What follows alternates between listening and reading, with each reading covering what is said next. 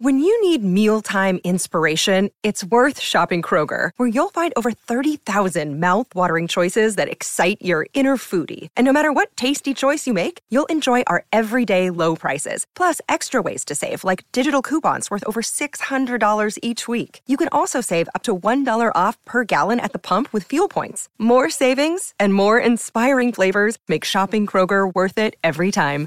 Kroger, fresh for everyone. Fuel restrictions apply.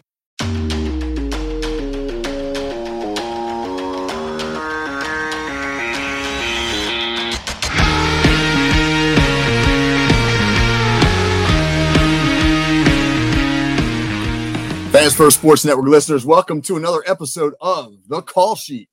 This is your host, Coach Kevin Smith, podcaster here at the FFSN Network, uh, head football coach of the Ocean City Red Raiders in Southern New Jersey. And it, happy to be with you, man. This is a special episode because the it's championship weekend, man. The playoffs have passed the divisional round. We're down to the final four, and that's pretty exciting. And we're obviously going to talk about that uh, but I'm going to jump right into our traditional opening, which is to honor a player who wore the number of the episode. And this player is going to have some relevance to the broader theme of this episode. And that player is number 41, Matt Snell, running back of the New York Jets, drafted by the Jets way back in, in 1964 out of Ohio State when the Jets were a part of the old AFL. And, and Matt Snell went on to have a solid career for New York in both the AFL and then later as they merged into the NFL. He was the AFL Rookie of the Year in 64. He was a three time All Star in that league. But the pinnacle of Matt Snell's career came on January 12th, 1969, just, just eight days after I was born, when Snell rushed for 121 yards and a touchdown in leading those upstart Jets to a 16 7 win over the powerhouse Baltimore Colts in Super Bowl three, the famous Super Bowl three, where Joe Willie Namath had guaranteed a Jets win. That was the first Super Bowl win for an AFL team over the old NFL powerhouses. And it remains to this day the biggest upset in Super Bowl history. And that game takes on special meaning in this episode of the call sheet because it represents not just the high water mark in Matt Snell's career, but also the high water mark in the history of the Jets and all the fans who root for them. The Jets certainly qualify as one of the most tortured franchises in sports history. And that's a relevant topic when we consider this year's NFL playoffs and the, the, the plight specifically of the Buffalo Bills, who lost at home last Sunday in excruciating fashion to, to their nemesis, the Kansas City Chiefs, which ended another promising season for the Bills, short of their ultimate goal of finally bringing a championship to the city of Buffalo. So the Bills, like the Jets, are a tortured sports franchise. And honestly, man, the images of their fans sobbing in the stands after last week's game, that was downright heartbreaking. But it, it is those images of distraught Bills fans on Sunday night that that brings me to a broader question about the psychology of being a sports fan. And, and the question is this why do we invest so much time and energy and emotion into rooting for an entity over which we have no control? That that's a fascinating topic to me.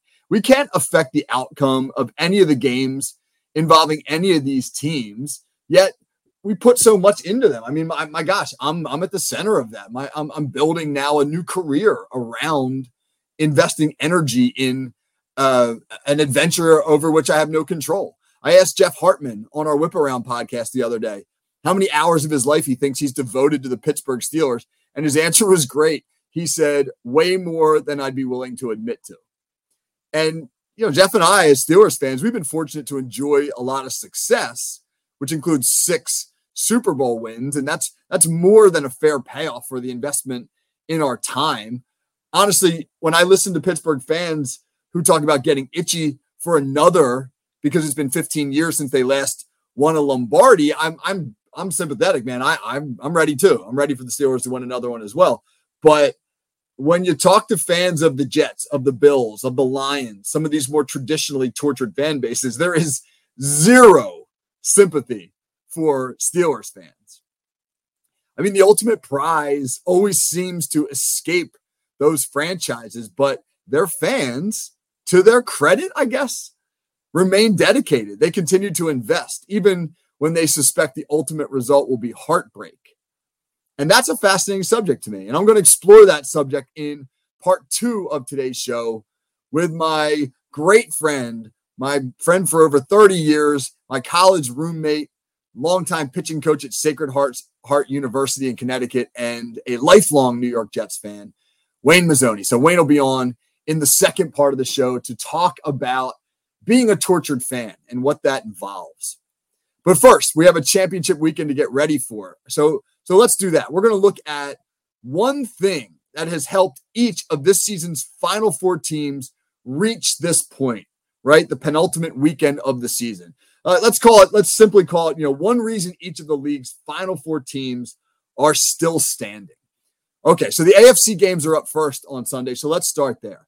So the top seeded Baltimore Ravens, right? One reason they're hosting this AFC championship game is because they had the courage to part ways with a couple of coordinators with whom they'd experienced a lot of success, but with whom they also did not feel they could go any further. That took some guts.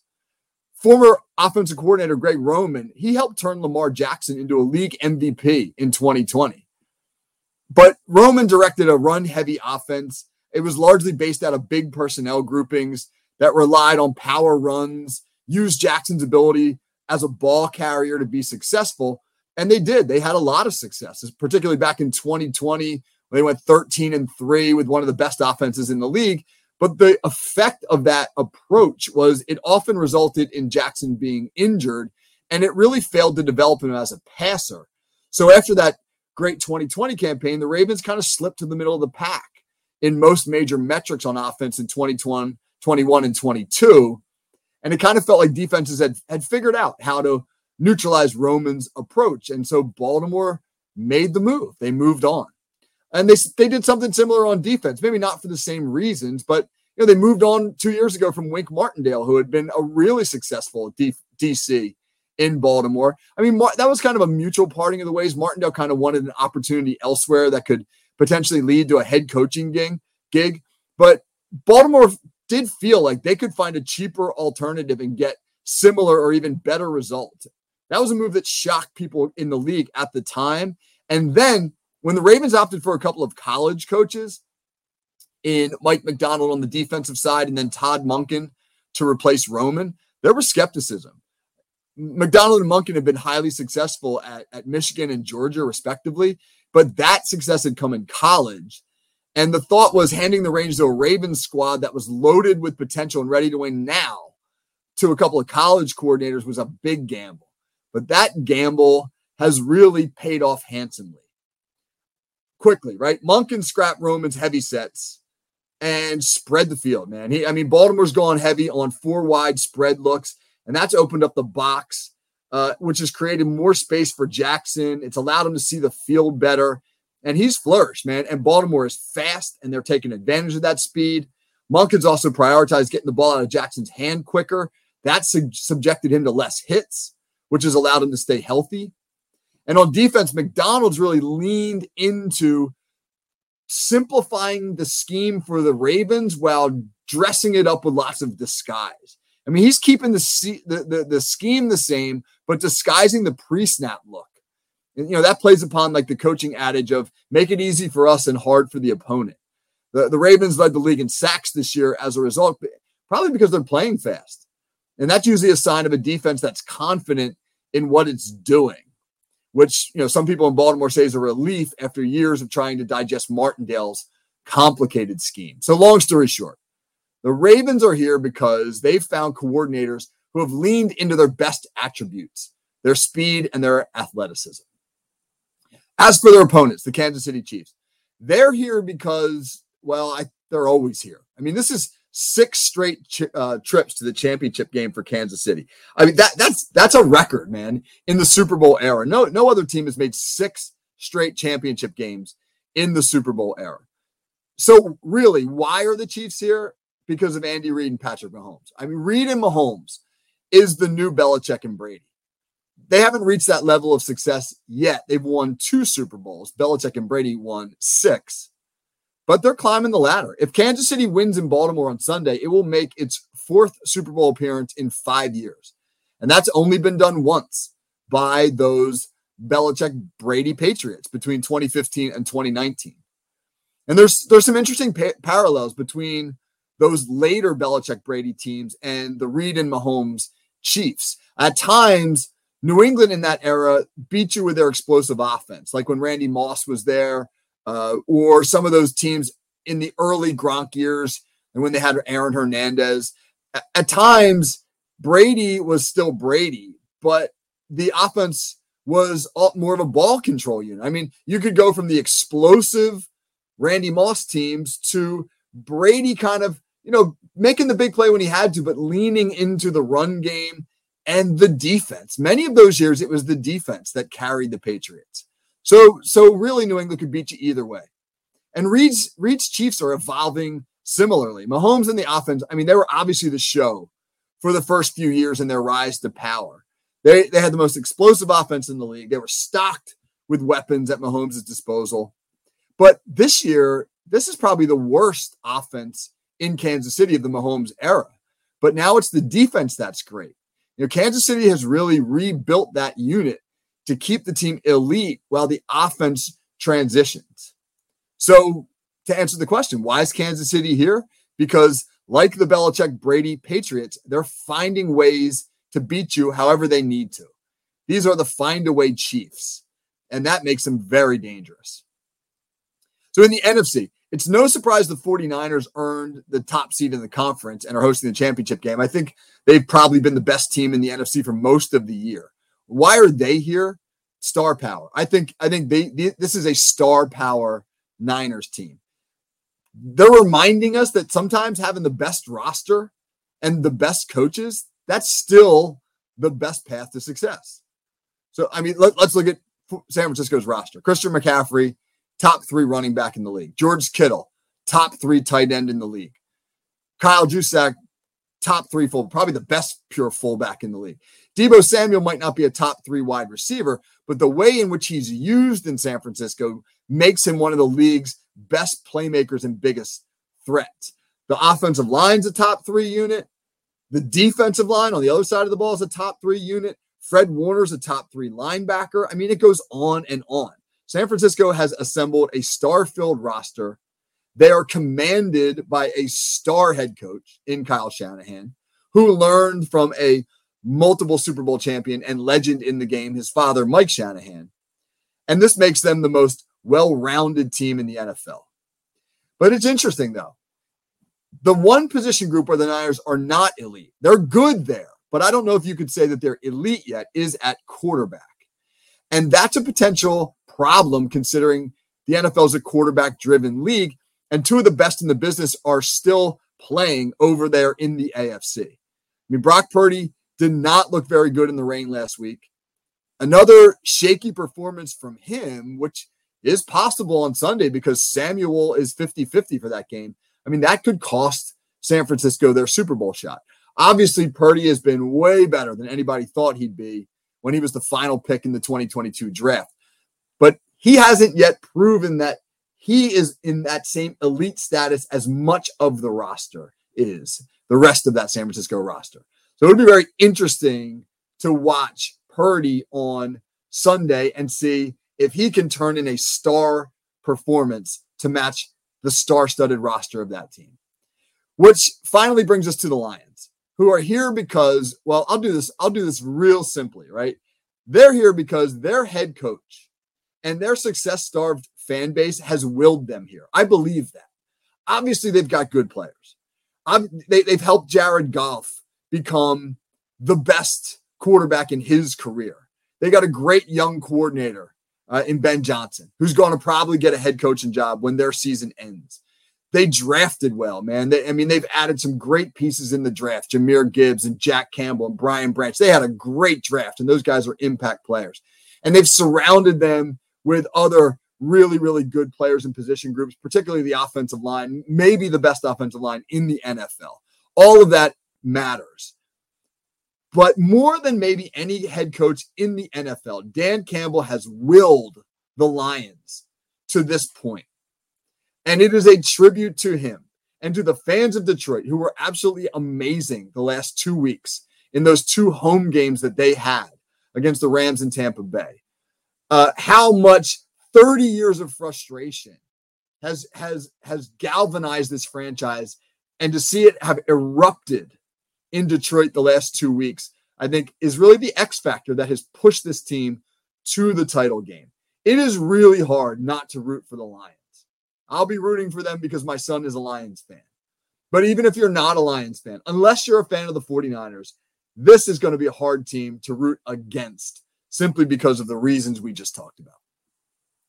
All right, last thing here before we take a break. Notably absent from this conversation about the league's final four teams are the Buffalo Bills, who lost 27 to 24 to Kansas City last week and perhaps the best game of the playoffs.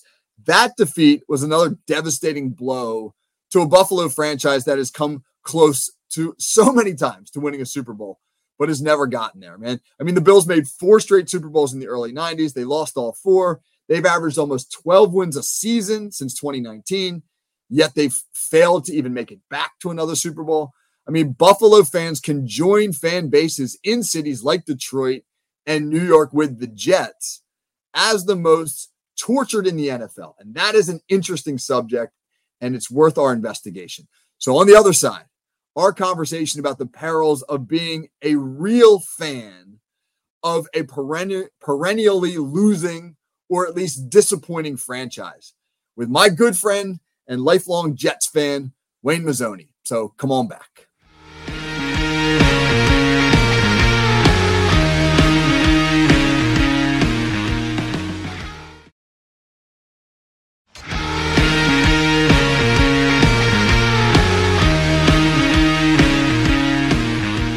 All right, welcome back to the call sheet. Kevin Smith with you. And in part two, we're going to talk a little bit about the nature of the tortured fan, uh, uh, the fan base that that never seems to be rewarded the way that some others uh, are. And and to do that, I'm going to bring in one of my good friends, my college roommate, longtime baseball coach uh, at Sacred Heart University and various other schools, and now uh, working for college baseball advisors, helping young men uh, and women get recruited to play college athletics. And one of the best roller skaters I've ever seen in my life, Mr. Wayne Mazzoni. Maz, what's up? Dude, I'm uh, very excited to be on, and I'm and I'm a little like uh, excited and nervous that I'm sort of representing Jets Nation. It might be the first time that anyone's asked me to represent Jets Nation. Well, it's interesting because back in September, before right before the season started, I had I had a Jets uh, guy on who does work for us here at FFSN, and I asked him to to talk about his excitement with Aaron Rodgers and, and all of that, and he said something similar. He said, "I'm but but for different reasons." He said, "I'm excited for the season, but I'm nervous about being excited because as a Jets fan, you sometimes have to temper your enthusiasm." That that is perfectly perfectly said, and I know we'll probably talk about Aaron Rodgers for next year.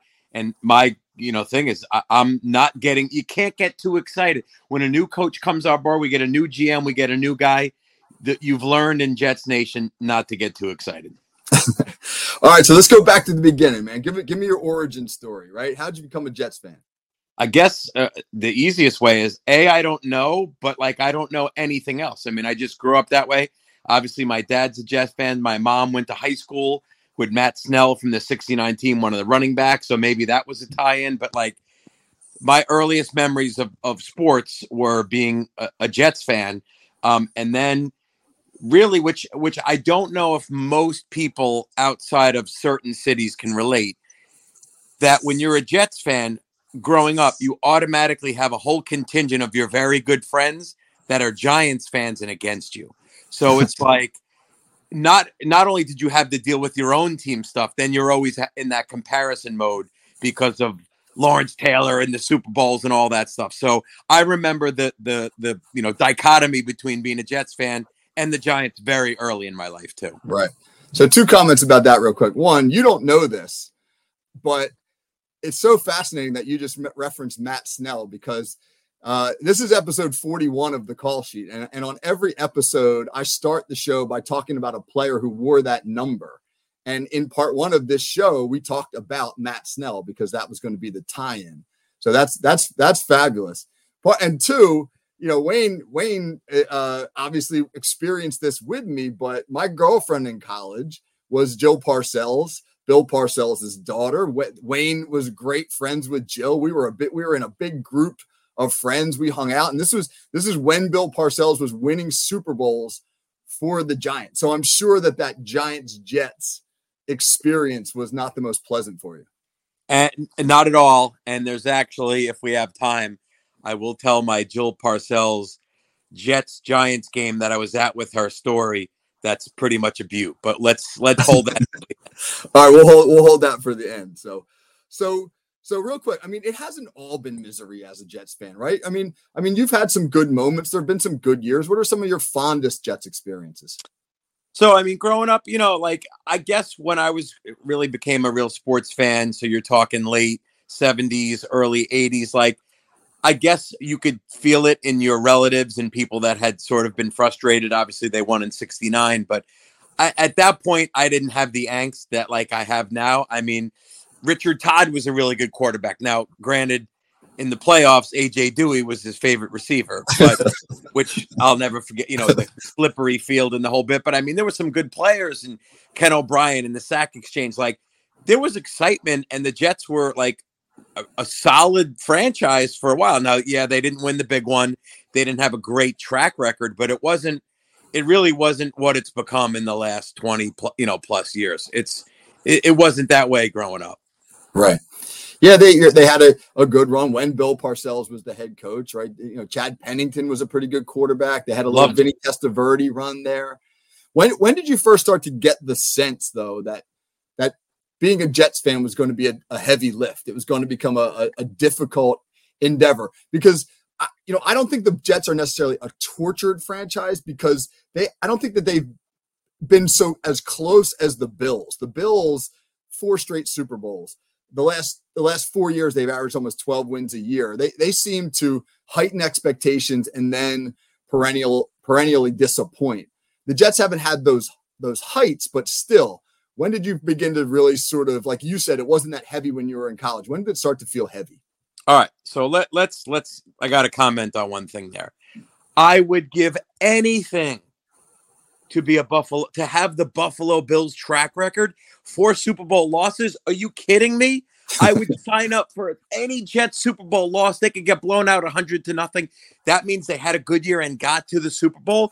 I understand they're disappointed and the Chiefs are their nemesis. Do you know how much I would love to lose like that? I get I get it. We don't even have that. It's been 13 years since a play. It's been 13 years since a playoff game. So it's really hard. Like obviously I know you're a Steelers fan and our other friend Gary Ricky an Eagles fan, and I know the disappointed the playoffs. I'm like, I would be thrilled to be disappointed in the playoffs. So, boy, but back to your question, like when did it really become that way? Oof, I don't know. I mean, I guess, I guess some of the playoff losses. I mean, we were up to, to Cleveland and, and to get to the AFC championship game 20 to 10, four minutes left. That game goes to double overtime. We lose that game, right? Um, back to the Richard Todd one that I referenced before. Uh, AFC championship games that we lost. Um, Testaverde's Achilles going out. Parcells calling a halfback option pass against the Lions where we got intercepted. Uh, it just, I don't know. I mean, the Rich Kotite era. Oh, Adam Gase in the press conference. It's just, uh, Kevin, I don't have a, an answer where I go, oh my God, this is going to be a struggle. But it's just and and maybe to your point before 87 91 the giants win super bowls and like maybe just that in your face and you're like oh they keep they're winning and getting to that level and we're not i i guess if i did pinpoint it that's the time when i realized i don't have the same track record these other teams have. Right right. All right you might not be able to answer this question. It, it's it's a difficult question i, I think. Uh, franchises fail for various reasons. Sometimes it's personnel, sometimes it's it's coaching, uh, sometimes it's sometimes it just feels like certain franchises are, are snake bit. Sometimes it's all of the above. Is there is there any sort of way of assessing why the Jets have not been able to to to get over the hump? Why have they failed? Is it is it a lifetime achievement award for the Jets, or is it is it bad management? Is it bad ownership? I mean, is there any any real way you can put your finger on the lack of success or for the reason yeah. the lack of success? I, I think it's fairly easy to look at it and explain it. And I think it's like 90, percent one thing and ten percent another, and the ninety percent is it is the, the the key people. I mean, between your owner, your GM, your head coach, your quarterback, the the the franchises that have had that good track record. Andy Reid always seems to perform at a high level, right? Pete Carroll for a really long time. Even Tomlin, I know he hasn't maybe from a Steeler standpoint, but the guy produces a solid team every year. So his ownership and craft with the with the Eagles, and so you have to start there. I mean, I think Leon Hess, the former owner, seemed to have good intentions. Woody Johnson, possibly. Football is not his number one thing. He's got other things going on, so I don't know if that gets the attention. But the the leadership is uh, not doing the right things. I think long term, that's number one. And then it's uh, the ten percent is like it also snowballs. Like once you have this struggle, and then every new quarterback that comes in, the first round draft pick, I think he has the weight of all that stuff going on that happened for 20 years, and it's stress. It's just really stressful. So I think it's leadership and decisions that have been made, and then I think it becomes almost this curse that is hard to get out of. You need it's going to have to be something exceptional that gets us out of that. Yeah, it's. I'm not a superstitious person, but like when you look what happened to Aaron Rodgers this year, you you almost feel like, man, the, the franchise is just snake bit.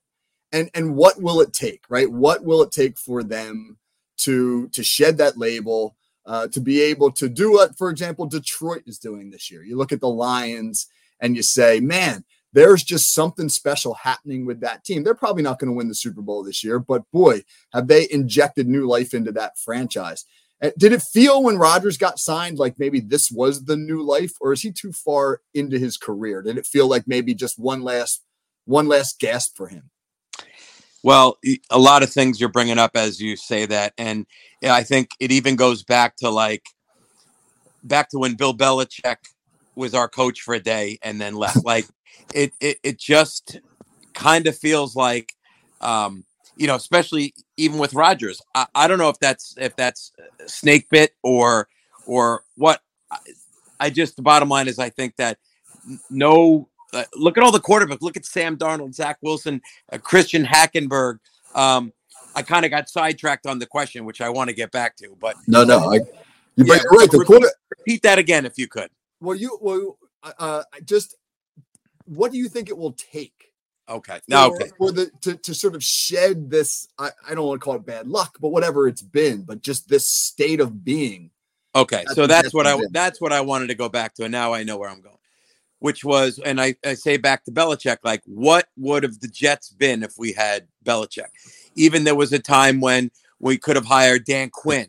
And I know Dan Quinn's back to he lost the job, but Dan Quinn got a team to a Super Bowl. It almost feels like the we, the guy we didn't get would have been the right guy. So I, I'm not saying I'm against Salah, but like you see Dan Campbell do his press conference, and you realize this is not the standard dude that coaches. That's I feel like what the Jets need. The Jets don't need the same old thing because even Todd Bowles, who was a quality coach, it doesn't go well with the Jets. Then he goes back, you know, and he's and he's under Bruce Arians, and then he takes over, and then his team gets there. So like all these guys seem to have success elsewhere, but I think you need a guy to come in like a Dan Campbell, which are very rare, and just just do things a little differently and run it a little bit differently than it's been done. Yeah, I absolutely believe that the Jets need some outside the box thinking right now because the the NFL is pretty conservative by nature, right? You, there's not a lot of risk takers in the league because you take that risk and you fail, you're fired. And so they right. all sort of think within a very similar framework. And then you get a guy like Dan Campbell, who, I mean, he's an NFL guy, he played in the league and et cetera. But his approach to coaching has simply been like, we're going to go for it. I mean, his, his, did you ever did you ever see his introductory press conference when he talked of course. about the, the biting kneecaps and, and taking Loved hunks it. of people? I wanted to awesome. back up again. You know? yeah, yeah. And then he lives it. He lives it with those decisions. You look at all those fourth downs. None of that stuff uh, is in line with the metrics or traditional thinking. And when it fails, you can't say, oh, he should have done something else because that's who he's been from day one. And, and I think you're right. I think that type of uh, I don't know who the, right who is that next guy who's the next Dan Campbell I don't know, but that type of a risk feels like what the Jets are going to have to take. I I would fully agree. Yes. All right. So let me ask you this. Okay. Now, now that we've sort of firmly established that it's been a frustrating experience, why do you stay a Jets fan? Because this is really sort of what I was getting at, at the end of part one of this show was was the there are these are choices. This is not something we're assigned to. You know, like this is not genetic. You know, you're you're not like predisposed to have to be a certain fan. We choose to be fans of these teams. We can choose to to to divorce them if we want. But but few people do. Most people stick with their team whether they're they're good, bad, whatever. So so why do you stay a Jets fan if, if the experience has been a frustrating one? That's a it's a good question, and I was thinking about it leading up to this, and I would never become a fan of another team. I might watch a team and admire a team and respect what they do. Like you know, I like watching the Chiefs and Reid, and I like Josh Allen, and I'm I'm a fan of players and, and teams, but I'm a Jets fan. I will always will be. I'll go to the grave as a Jets fan you know, my kids are Jets fans. Their kids are, I mean, I, I wish I didn't. Like, I wish I gave them a choice because I have a nephew who likes the 49ers. Why does he like the 49ers? Because they were good when he grew up, and, and everyone else is a Jets fan in the family, and he likes the Niners. And, you know, look where he's at right now. But I, I will say this I do have this feeling, and maybe all sports fans and all football fans, I don't know, but I get this as a Jets fan a lot. I get so excited for a season, for a game, looking forward to Sunday, make a fire, clear the schedule. And in 15 minutes, I'm so aggravated and so upset at just the boring running game, the run up the middle, the lack of creativity, just everything. It just actually is aggravating. So instead of me saying, "Oh, I'm going to just be a Packers fan now," I'm never switching. But I do go. I, I there's times I just can't watch this game anymore because it's actually why would I tune into something supposed to bring me joy and only be miserable for three hours? So I remove myself sometimes. And then I go back to it the next week and maybe they'll play all right. And maybe all of a sudden Zach a, you know, has a breakout game or something goes well. Hey, I mean, we beat the Eagles, right? yeah. Or, or, yeah. You never know, but um, it's really been frustrating. But I mean, Kevin, you don't. I bet you you don't know anyone that's bailed on being a fan of their team and switched to someone else because it was easy. No, I really don't. I really don't. It's like being in a, in an abusive relationship. like like you need counseling or something. so, but I, I, I just feel as though you, I couldn't even begin to tell you. I wouldn't even want to admit to the number of hours in my life I have devoted to the Pittsburgh Steelers. And so, if the Steelers were uh, uh, if, if their story were similar to the Jets, knowing I'd invested all that time, I would want to stick it out with the hope that, man, when when it happens, right? When it happens, if it happens, like I'll be I'll be there to live that glory, man. I will remain a Steelers fan if they so that they finally win it and I can can you know celebrate that because so I have to believe that in your lifetime the Jets are going to win the Super Bowl. And here here here's what it is. I mean, I'm I'm so beaten down as a fan, and so many others are Jets fans. I believe we have the longest. We definitely have the longest streak in football, or close to it, the longest streak of not making the playoffs in all of pro sports.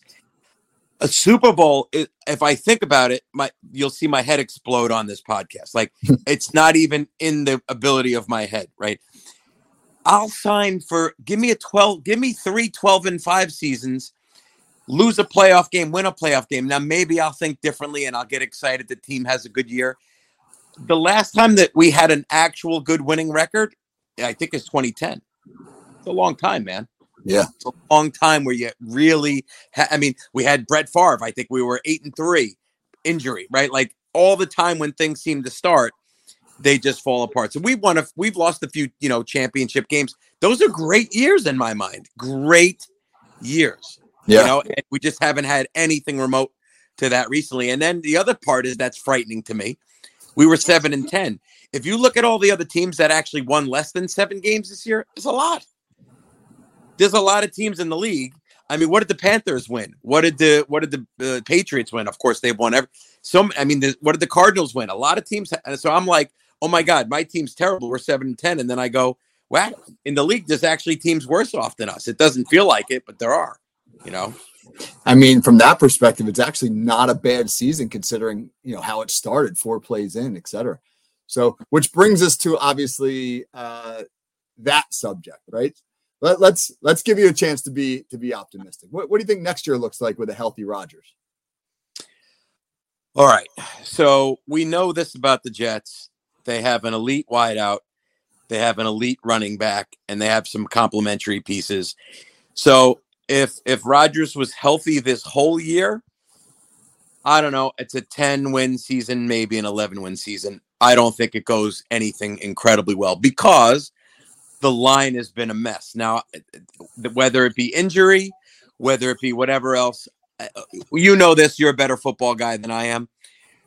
When quarterbacks have time, they could be pretty good.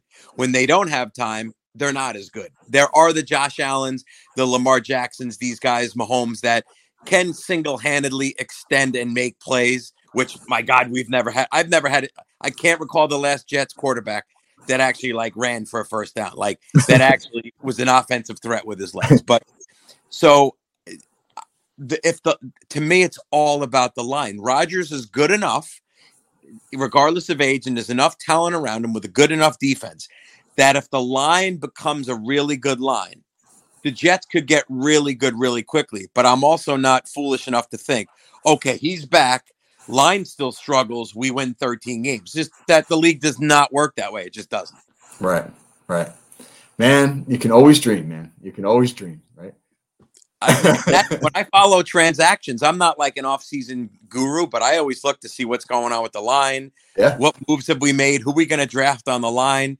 You know, we didn't even talk about the Jets drafts that that fell apart, and you know the fact that they took, you know, uh, Ken O'Brien instead of Dan Marino and all these other things. I mean, I guess that always happens in in franchises. I don't know if the Steelers have let great players go by. I mean, I guess maybe if uh, Dan Marino was with the Jets, maybe he would have been, you know, he would have struggled his career too. Who knows? Steelers fans are still bitching that they cut Johnny Unitas in 1958 or whatever it was. So they have long point. memories in Pittsburgh. That's All right, hey, before before we wrap it up, tell me this. Tell me tell me your uh your your Joe Parcells Giants Jets story. Oh, I'm glad you remembered. So 1988, the last game of the football season, the Jets were out of it. Surprise. The Giants needed to win the game, the last game of the year to make the playoffs. So here it is, last game of the year. Giants need the victory, the Jets don't. Well, it turned out to be a Jets home game. So Jill and I were sitting in the rafters, freezing. Last game of the year, end of December, whatever date it was. So at halftime, she goes, "Forget this. It's too cold. Let's go into the owner's box and watch the rest of this game." So now I'm in the New York Giants owner's box with all the Tishes and Maras and whatever other names, drinking fancy drinks, etc. but I'm a Jet fan, right? So I have to keep my crap together because listen, I'm, I'm, intruding on this thing. The game doesn't mean anything for the Jets. It means something, you know, for the Giants. You could look this up. Maybe under a minute left, corner of the end zone. Al Toon catches a touchdown. Jets win. The Giants executives are throwing their cocktail drinks because they're so upset because they know the playoffs are over. I leave the suite. I run out to the hallway and I'm just hugging and high fiving anyone with green on just to celebrate because I couldn't celebrate in this suite. So it was a really weird experience being in that in that suite. So happy for the Jets, but I had to keep it together until I got out of the room. It was I'll never forget that. Oh, story. Oh, that's awesome. And you know, here's the here's the follow up to that story. The next week, the Giants are out of the playoffs. The Eagles win the NFC East as a result, and they go to Chicago and they play in the famous Fog Bowl in Chicago. And I'm at Jill's house watching that game with her father Eh, simultaneously intimidated and thrilled to be watching the game, afraid to ask a question. And he's just sort of sitting there in silence, like sort of stewing and watching. And I'm like, this is so cool. And this is also kind of awful because I feel terrible for him and I don't want to move or do anything that will disturb him. You know, you so, have to yeah. ring him up and get him on the call sheet here. Yeah, I don't know. I don't know if he's gonna come on right now, but I mean, I can. Get, you know, let me see if I can make it so, as you would say. Exactly. Yeah, Maz, man, it was a blast. Uh, I really uh, enjoyed talking talking to you. Get, hey, give me one minute, one minute, real quick on on your recruiting uh, company. What you guys are doing? So basically, we help um, high school kid, really mostly baseball players, navigate the, the craziness of the recruiting process. You know what football's like, and and the transfer and COVID and everything that it's kind of done. So really, what I do is not that complicated. It's evaluate a kid to see what his talent level is. You know, I'm going to talk a baseball player. It's find out about him as a student, as a person, try to come up with a list of schools that make a fit. And then I coach 30 years. I know everybody. I call up. I basically connect the kid with the coach, and I let the coach evaluate the kid. And and if he recruits him, great. And if not, and he's not interested, I bring that feedback of why the kid, why the coach doesn't like him, and try to help him get to a place that that will like him. So it's really just using connections and contacts to try to get a kid to the next level because you know every sport's competitive, but seven and a half percent of kids play college baseball at a high school, and two point two percent play Division One. It's crazy, crazy competitive. Yeah, and that's a great service now because I can tell you, as a being on the other end of it as a coach, trying to help these kids get to college, it's gotten so much more complicated since COVID. The extra years, the the transfer portals, now the NIL money. I mean, a lot. A lot of times, I don't even know what to tell these kids. I don't. I don't. I because I don't know what the colleges are looking for exactly. A lot of those schools would rather have a 23 year old transfer who knows the deal than a, an 18 year old kid out of high school that they have to develop. It's really a hard path to navigate. Yeah, and the the weird part in baseball being a different, obviously in the spring. One of the things that ne- happens now that never used to happen is after the college baseball season, end of May, early June those coaches have no interest in looking at high school kids. The first thing they're doing is looking in the portal to try to help bring in kids for the following fall, which are going to help immediately that that next spring. So it's like they recruit portal first, and then after that they'll go recruit the regular high school circuit and whatnot. So that's that's completely changed. NIL's not that big of a thing in baseball, but Lord knows in football, basketball, it's huge. Yeah, it's crazy. All right, man. Appreciate your time. That was a great conversation. Uh, enjoyed having you and uh, bundle up, stay warm. I love you. Championship games. I love you, buddy. Thanks for having me, and definitely I'll I'll stay you know locked into this podcast going forward, and I'm excited for the games this weekend. And go J E T S. Yeah, J E T S. All right, man. That'll, that's it for episode 41 of the call sheet. Now, on next week's show, we'll have a Super Bowl to talk about, so that'll be exciting. All right, Kevin Smith Signing off, everybody. Take care. Talk to you next week.